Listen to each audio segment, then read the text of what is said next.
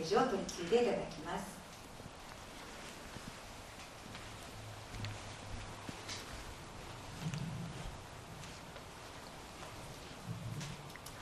皆さんこんばんは。先ほど司会者の方にお読みいただきました今日の聖書の箇所は最初のクリスマスを告げるお話いわゆる受胎告知です。そしてクリスマスがどんな深い意味を持ってるのかを教えてくれる箇所でもあります。今日の箇所を通してクリスマスに来られたイエス・キリストは誰なのかそしてそのメッセージに対するマリアの反応はどうだったのかそれを見ていきたいと思います。さて今日の箇所に登場するのは2人だけ。天使ガブリエルとイエスの母マリア。そして今日の内容はこの2人の会話がほとんどです。まずガブリエルですがガブリエルといえば先々週のメッセージでザカリアに会いに来たのもこの天使でした。26節を見るとその6ヶ月目にとありますからザカリア訪問の6ヶ月後にマリアを訪問するわけです。マリアはガリラヤ地方のナザレという田舎町にいた処女でした。当時の習慣でいうと大体女の子は14歳から15歳で結婚していたということです。ここで見るとマリアは婚約をしています。ですから13歳から14歳の女の子だった。ということ。中2か中3です。中3のマリアにガブリエルがこう挨拶をします。28節。おめでとう。恵まれた方。主があなたと共におられます。変な挨拶です。会った瞬間におめでとう。そして31節。持ってきたメッセージを語るんですね。皆さんあなたは身ごもって男の子を産みます。その名をイエスと名付けなさい。これが最初のクリスマスの予告でした。あなたは男の子を身ごもる。その子をイエスとつけなさい。おめでとう。めでたいことだ。何がめでたいんか。これだけ読んだだけじゃ分かりません。でもこの後の続きを見ると深い事情があることが分かります。27節。そこに戻ってみるとですねマリアの婚約した相手はこんなふうに紹介されています。彼はダビデの家系のヨセフだって。ダビデの家系？この言葉を聞くと2000年前にちょっとでも旧約聖書を知っている人が聞いたらははーんってすぐあるところにつながったと思います。これを聞いた瞬間にです。旧約聖書を見ると神様はいくつかの約束をされてるんですがでもその中で一番大事な約束がこれでした。いわゆるダビデ契約です。それはあなた方の間にダビデの家系から救い主メシアが現れる。という約束です。もうユダヤ人なら誰でも知ってることでダビデの契約そしてメシア。もうこの2つは切っても切れない2大キーワードなんですね。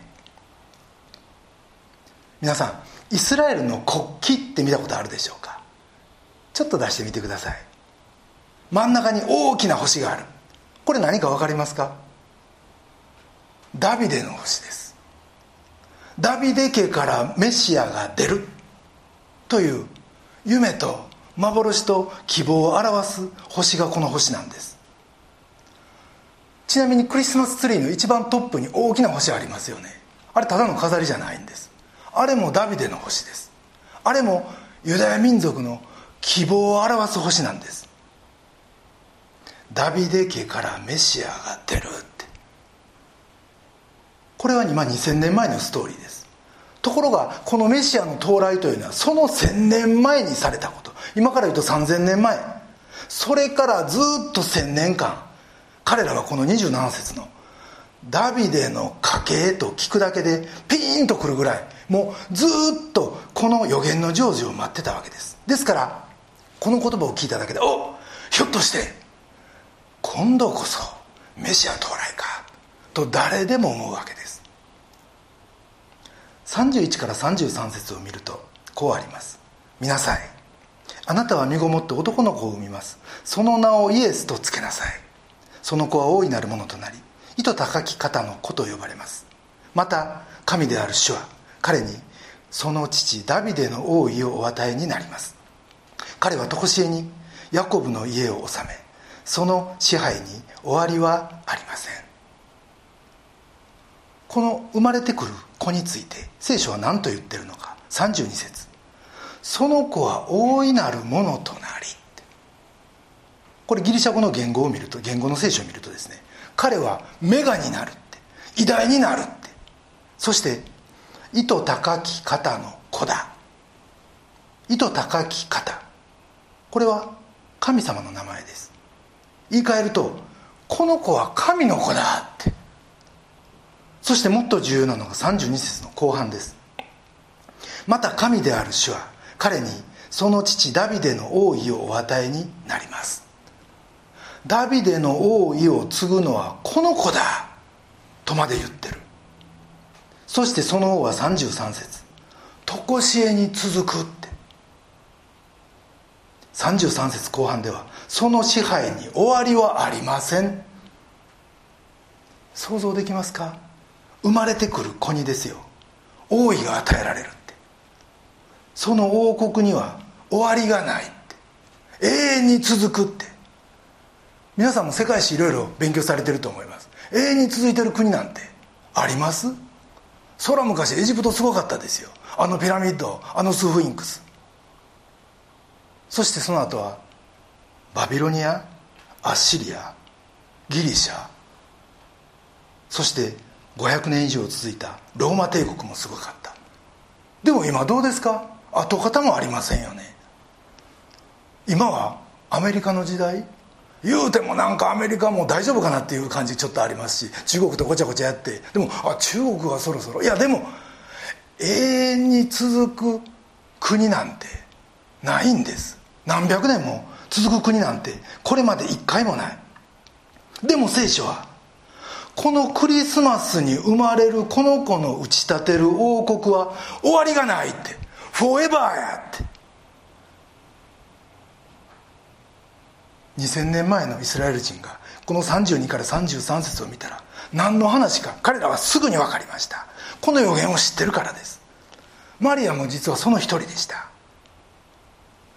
このマリアがこの33節までの話を聞いた時一体どう思ったでしょう？ところで旧約聖書をもっと見ると神はこんな約束もされてます。第2サムエル7章16節。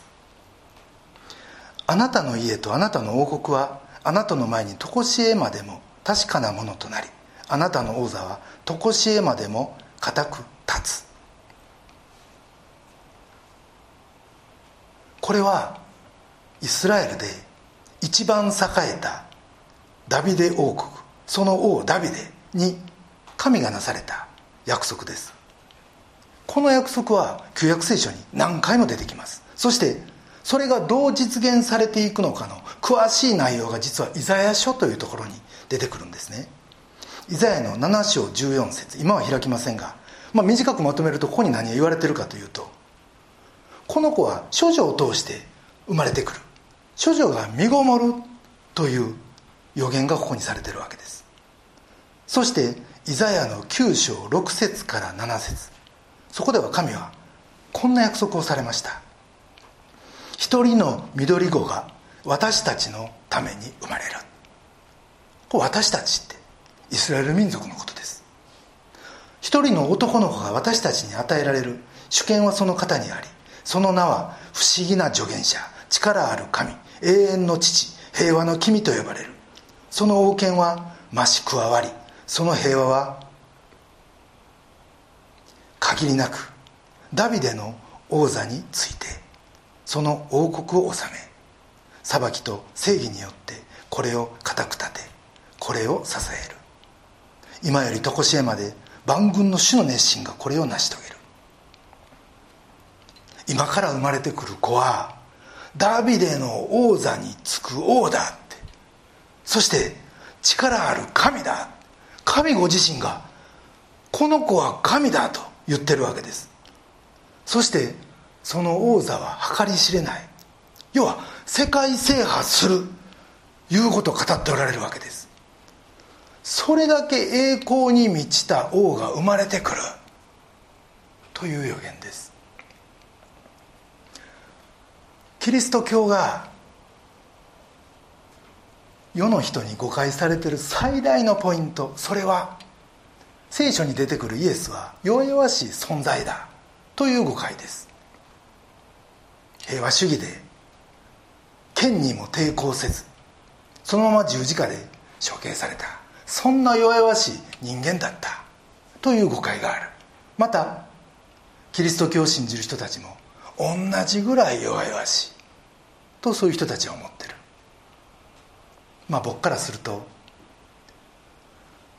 彼らは教会のというかイエス・キリストの半分しか知らんと思うんです。確かに。初臨のつまり2000年前に来られた時のイエス・キリストは苦難のしもべとして来られました。私たちの罪の身代わりとなって十字架の上で死なれました。でもでもです。聖書の語る再臨のイエス・キリストは真逆のイメージです。もはや苦難のしもべではない。この世を愛と正義をもって裁かれる方。そういう方として来られると予言されています。イエスを受け入れた人には天の報いを。しかしイエスを受け入れず悪を行った人にはそれに値する判決を下す。と語ってます。黙示録でイエス・キリストはどう描かれているのか。それは王の王主の主ですよ。この世のどんなものも到底はむがうことのできないイエス・キリストと紹介されています。今開きませんがローマの14章ピリピの2章では最後にはこんなことが起こると言われてる。それは全ての膝はイエス・キリストの前にひざまずき全ての舌は神を褒めたたえるようになる。これがよみがえりのイエス・キリストなんだ。と聖書は言ってるわけです。皆さん今もうすぐクリスマスですけどクリスマスにおけるイエス・キリストのこの日本での存在というかどう思われます？あまりにも薄いというかなんかもうないに等しいですよね。イエスクリスマスの絵とかクリスマスの写真とか図柄とか言ってググってもイエス・キリスト出てこないですよね。まあツリーだとかサンタだとかリースだとかプレゼントだとかケーキだとか。でもこれは僕らクリスチャンにも原因の一部があるんじゃないかなと思うんです。僕ら新しいところに行ったら最初にまず自分はクリスチャンですって言う必要があると思うんですね。それはとにかく最初が肝心だからです。要は本物を出す前に別のイメージ作ってしまうともう後から本物なんて出せないんですよ。これは人に対してだけでなく自分に対してもそうです。どういうことか。まず僕らの中でイエス・キリストのイメージが小さすぎるというところに原因があるということです。日頃から僕ら自身が弱々しいイエス像しか持ってないから人に対しても大きなイエス像を見せることができないんです。ガブリエルがマリアに何と言ってるか。その内容は生まれてくる子はそんな小さいもんじゃない。He is not that small そんな存在感のないもんじゃない。というメッセージを彼は伝えてるんです。これを13歳の中二のマリアがどう理解したのか分かりません。ガブリエルから見た彼女はとても祝福された女性でした。イエスが彼女を通して生まれてくるんですからまあもちろん祝福されてるのは当たり前。だからおめでとうって。あなたは本当に祝福された方だ。皆さん英語の歌で「Mary, did you know?」っていう歌ご存知でしょうか？マリアあなたは知ってた？てマリアあなたの幼子がいつか水の上を歩くんだよ。それ知ってた？ってあなたの幼子にあなたが口づけした時それは神の顔に口づけしてるんだよ。知ってたマリアってマリアはまだ14歳です。赤ちゃんが可愛かったらそら顔にもキスはするでしょう。でもそれが本当は神の顔だったらもうそれ分かったら何もできないですよね。聖書の描くマリアはそれだけ祝福された女性だった。ということです。でもやっぱり天使と話しながらそのおぼこさというか幼さが出てきます。34節見るとこんな反応が描かれてます。マリアは見つかりに行った。どうしてそのようなことが起こるのでしょう。私は男の人を知りませんのに。内容が消化しきれない。マリアが見えます。確かにイエスが私を通して生まれてくるということは分かったけど。でも私はまだ男の人と関係持ったことがないのにそれって物理的に可能なんですか？それに対してガブリエルは35節こう答えます。精霊があなたの上に臨み意図高き方の力があなたを覆います。それゆえ生まれてくる子は聖なるもの神の子と呼ばれます。物理的にどう可能なのか。それは精霊があなたの上に臨みます。この生まれてくるこのお父さんは神ご自身だよって。この子は偉大な神の息子なんだよって皆さん世界中の教会で使徒信条というのが唱えられます。私たちの教会でまあ今日はあの絵本があったので唱えなかったんですけどほぼ毎週唱えます。その内容は御子イエスは精霊によってマリアに宿ったということを告白してます。使徒信条は紀元4世紀教会が定めたものです。が当時も今のように異端的な教えが出回ってました。まあ今もダ・ヴィンチコードみたいな、まあ、僕からするともうとんでもない話もあるんですがでも当時もマリアがローマ兵と関係持ったみたいな変な教えが出回ってました。だから教会がこれはいかんということで教師たちが集まって私たちが信じていることは何かということを告白の文章にした。これが使徒信条なんです。イエス・キリストは精霊によって宿り。乙女マリアより生まれた。もうこれはクリスチャンにとっては否定のできない真実だって。その時定めたわけです。なぜこれが重要なのか。理由があります。全世界の救い主として来られたイエスは精霊が望んでできた人なんです。なので35節を見ると彼のことを聖なるものと呼んでます。英語で言うと「ホーリー」彼はホーリーだって。実は英語実は聖書の中で人のことを聖なるものあるいはホーリーと呼ぶところは一箇所もありません。それはローマの3章9節から10節を見るとここでは開きませんがアダムの体内にいる時から僕らはすでに罪の DNA 背負ってるって。だから義人はいない。一人もいない。聖書ははっきり言うてるんです。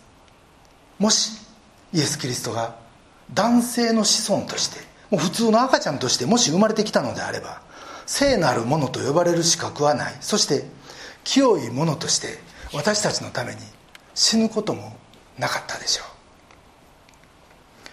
皆さん聞かれたことありますかね？イエスは100%神で100%人だって。そんな言い方するんですよ。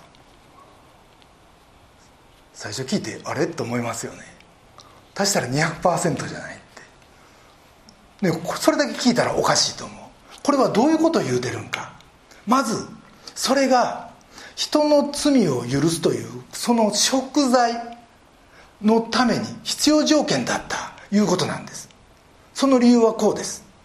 もしイエスが単純にヨセフの子だったとすればつまり人間と人間の間に生まれた人間ならイエスは僕らを救うメシアにはなれんかったということです。つまりマリアとヨセフの間の子なら普通の人間罪ある人間です。罪ある人間が人間の救いなんか到底成し得ることはできんかったということ。そして今度は逆にですねじゃあ100%神やったら神オンリーだったら人間の要素が全くなかったらその場合イエス・キリストは人として全人類の代表となってその罪の身代わりの償いということはできなかったということです。代表になれない。だからこの贖いの見業はできないということ。つまりまず人でないとダメ。それも罪のない人でないとダメ。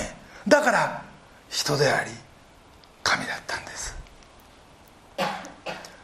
イエスと3年間過ごした弟子たちがこんなことを言ってます。一番弟子のペテロは第一ペテロの2章22節で。キリストは罪を犯したことがなくその口に欺きもなかった。そしてもう一人の弟子ヨハネは第一ヨハネ3章5節で。キリストのうちには罪はありません。皆さん3年過ごしたんですよ彼ら。大体3年も一緒にいたら。その人の欠点嫌でも分かりますよね。3年もいりません。もう10日で十分やと思います。うわこの人ええ人やと思ったけどここ嫌やなとか。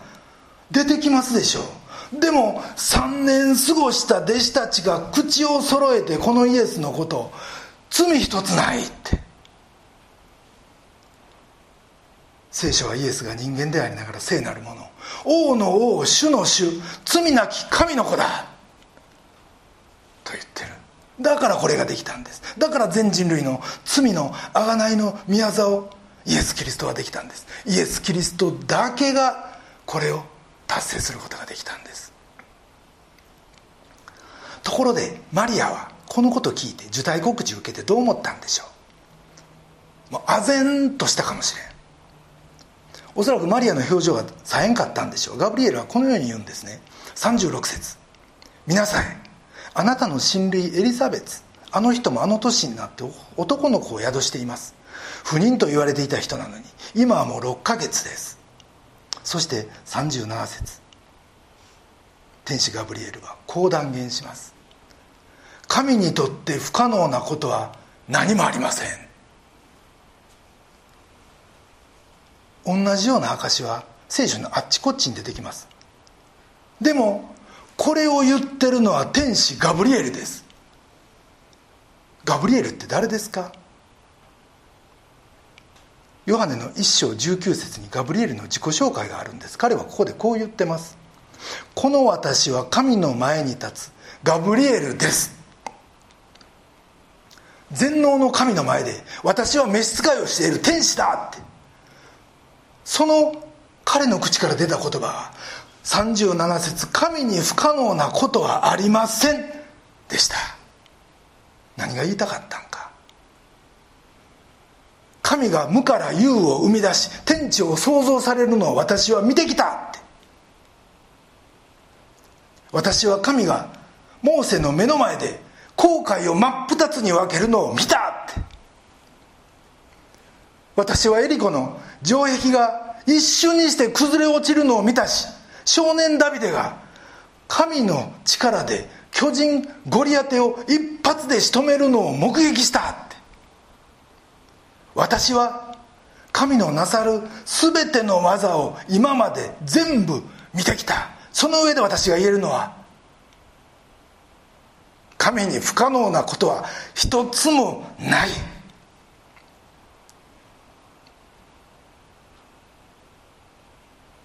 これは信仰告白じゃないんです。信仰告白という私はこう信仰してますというこれで信仰告白で私はこう信じます。でもそうじゃないんです。彼は過去の出来事をそのまま振り返ってそのまま昇進としてシンプルに証ししてるだけですよ。神はあなたが思う以上に偉大な方なんですって。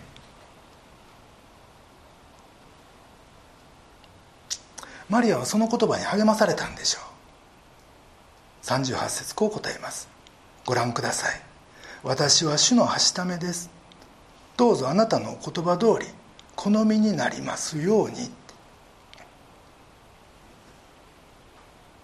これは素晴らしい神の恵みと力を知った者の告白でした。自分の人生よりはるかに大きな神にお出会いした。その感動の告白でした。皆さんマリアの告白簡単なもんじゃないですよこれは。これは彼女にとっては完全に不都合な内容やったからです。考えてみてください。マリアは13歳。婚約者がいる。これから結婚する。なのにこのタイミングで妊娠したらどうなるんですか？家族にはどう説明するんですか？婚約者にはどう言い訳するんですか？そのお腹のお父さん誰やと聞かれて精霊によって身ごもった。誰がこんなこと信じるんですか？町の長老や宗教のリーダーどんな反応をするのか火を見るより明らかですよ。もう考えただけで恐怖ですよ。絶望ですよ。立法で言うと配偶者以外と関係を持った女性は石打ちです。だから僕らがクリスマスの時で考えるようなあんな美しいロマンチックな話じゃここは全然ないということです。一歩間違うたらもう悲惨な血で血を洗う不名誉な破滅の第二幕がもうそこまで来てるんですよ。ドア開けたらそこに破滅が待ってる。だからマリアにとって私は主のはみたはしためです。お言葉通りになります。というのはもうトゥーマッチリスキーです。天地がひっくり返るような話です。でもマリアの経験した神は自分の人生よりはるかに大きな神でした。家族関係や友人関係よりもずっとずっと大きな神やったんです。そしてその神の予言が自分の人生に成就するということの喜びも彼女にはあったかもしれない。だからマリアは素直に従います。この身にそのことがなりますようにと告白できたんじゃないでしょうか。若い人に同調圧力をかけるというのが残念ながら日本文化です。だから信仰について語った時証しをした時いきなりマイナスなスタートマイナスのスタートがそこから始まるかもしれません。最初自己紹介した時に言うたらええってさっき言いましたけどそんな簡単なもんじゃない。ことは僕自身が分かってます。そんな表に出すな。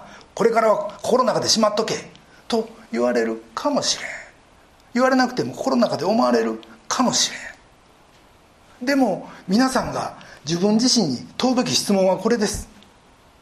私の神は私にとってどれほど大きな存在なのかということです。イエス・キリストは私にとってどれほど大きな存在なのかと。皆さんこのクリスマスの最も驚くべきポイントはこの宇宙を創造された方全知全能の神栄光に満ち溢れた方統治の終わることのない王の王主の主であるイエス・キリストが赤ちゃんとしてこの世に来られたというこれが一番驚くべきストーリーなんです。最も偉大で大きな方が私たちのために小さきものとなられたこれは私たちがこの世の終わりの時に神の前に立った時再臨の巨大なイエス・キリストの前に立った時私たちが大きなものとなれるようにイエス・キリストは十字架の上でまず小さなものとなってくださった。これがクリスマスの一番衝撃的なストーリーです。この道を整えるために大なる神が将となられた。それに僕らが大とされる。これがクリスマスですよ皆さん。今年のクリスマスがこの衝撃を味わうクリスマスとなりまた私たちの間でこのイエスキリストを崇めるクリスマスとなるようにまたこの救い主のグッドニュースを私たちの友人に家族に同僚に大切な人たちに勇気を持って感謝を持って喜びを持って分かち合うそのようなクリスマスになればと思います。先日私の中高の同窓会が Zoom であったんで本来2月にあるはずがもうずっと伸びて結局もう無理やっていうことで Zoom でまあ Zoom 飲み会みたいな感じでやってたんですけどこんな話題になりました。神戸で眼科医をしている岩橋君っていう同級生がいるんですけど彼のおじいちゃんが昔ヘレン・ケラーの書いた「私の生涯」という自叙伝を日本語に訳した人だということです。さらにはライトハウスといういわゆる盲人支援の団体この展示文明協会いう日本名らしいんですけどそれの創始者だという話が出ました。へえあの岩橋がねそんなん気づかんかったなと僕思ったんですけど、まあ、岩橋はそのあのズーム飲み会にはいなかったんですがヘレン・ケラーって奇跡の人と言われるけど一体何したんや言って誰かが言い出したんですね。そこでまあ僕が知ってる範囲で 話をしたわけです。彼女は見えない聞こえない話せない三重苦の女の子だった。元はそんなことでも大暴れしてたらしい。でもそんな女の子にサリバン先生という人が訪れてそしてそのクリスチャンの先生が言葉を教えそしてそれも聞こえない喋れない見えないそんな子に手に水かけながらウォーター WATR そういう指文字を棚心に書いて語彙を一個一個増やしてあげて喋れるように訓練してそしてその後ヘレン・ケラーは大学にも行き日本にも3回来て自分の言葉で講演したんだって。すると「へえ偉いのはヘレン・ケラーやのうてサリバン先生やな」って。サリバン先生はその後何も語らず天国に帰ってそしてその彼女のことをヘレン・ケラーが世界中に証しして回ってるわけよって。自分は奇跡の人なんて言われるけど本当にその奇跡を起こした奇跡の人はこの人だって。でも30億で喋れるようになった人って他にもおるよな。そんな珍しないよなって。言うんですね。医者が多いんです。僕の同級生。でもヘレン・ケラーが生まれたん1880年やで。30億が喋れるようになったのは19世紀やでって言うとそれはすごいわって。僕言いました。ヘレンとサリバン先生がいたから世界が障害者福祉に目覚めたんやって。世界をそんな風に変えたのがこの2人なんや。言うとうわそれは感動やな。鳥肌もんやな。それは奇跡の人やなって。この話があった2ヶ月前です。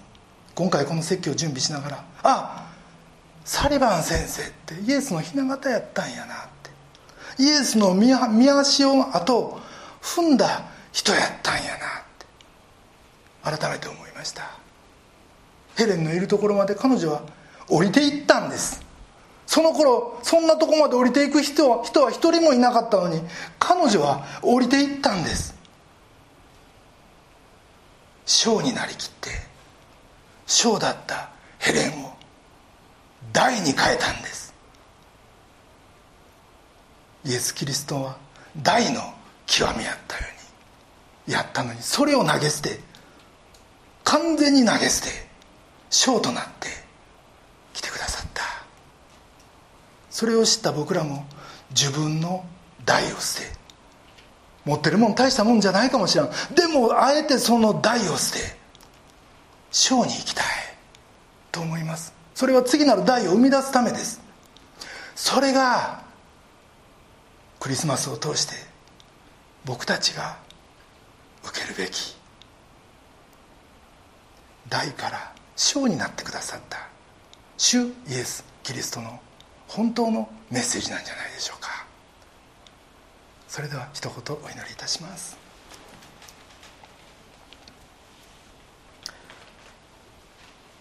見なさいあなたは身ごもって男の子を産みます。その名をイエスとつけなさい。その子は大いなるものとなり意図高き方の子と呼ばれます。愛する天のお父様皆をあがめます。4日後にクリスマスを控えた。今日のこのクリスマス礼拝で御言葉を通しあなたのご降誕の意味をまた驚くべきストーリーを知ることができ感謝します。私たちはどれほどあなたのことをこれまで小さく見積もってきたでしょうか。あなたは王の王主の主であるにもかかわらずこの取るに足らない私たちを大きくするためにまずあなたご自身が小さきものとなってこの世においでくださいました。その愛に感謝します。これまであなたの大きさを本来あるべき大きさで捉えることのできなかった。そのことを悔い改めます。どうぞこの種のご降誕のパラドックスをこの恵みをつまり大なる方が小となってきてくださった。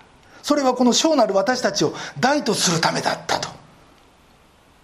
このダイナミズムを私たちが十分に知り感動と喜びを持って今年のクリスマスを迎えることができますようにお導きください。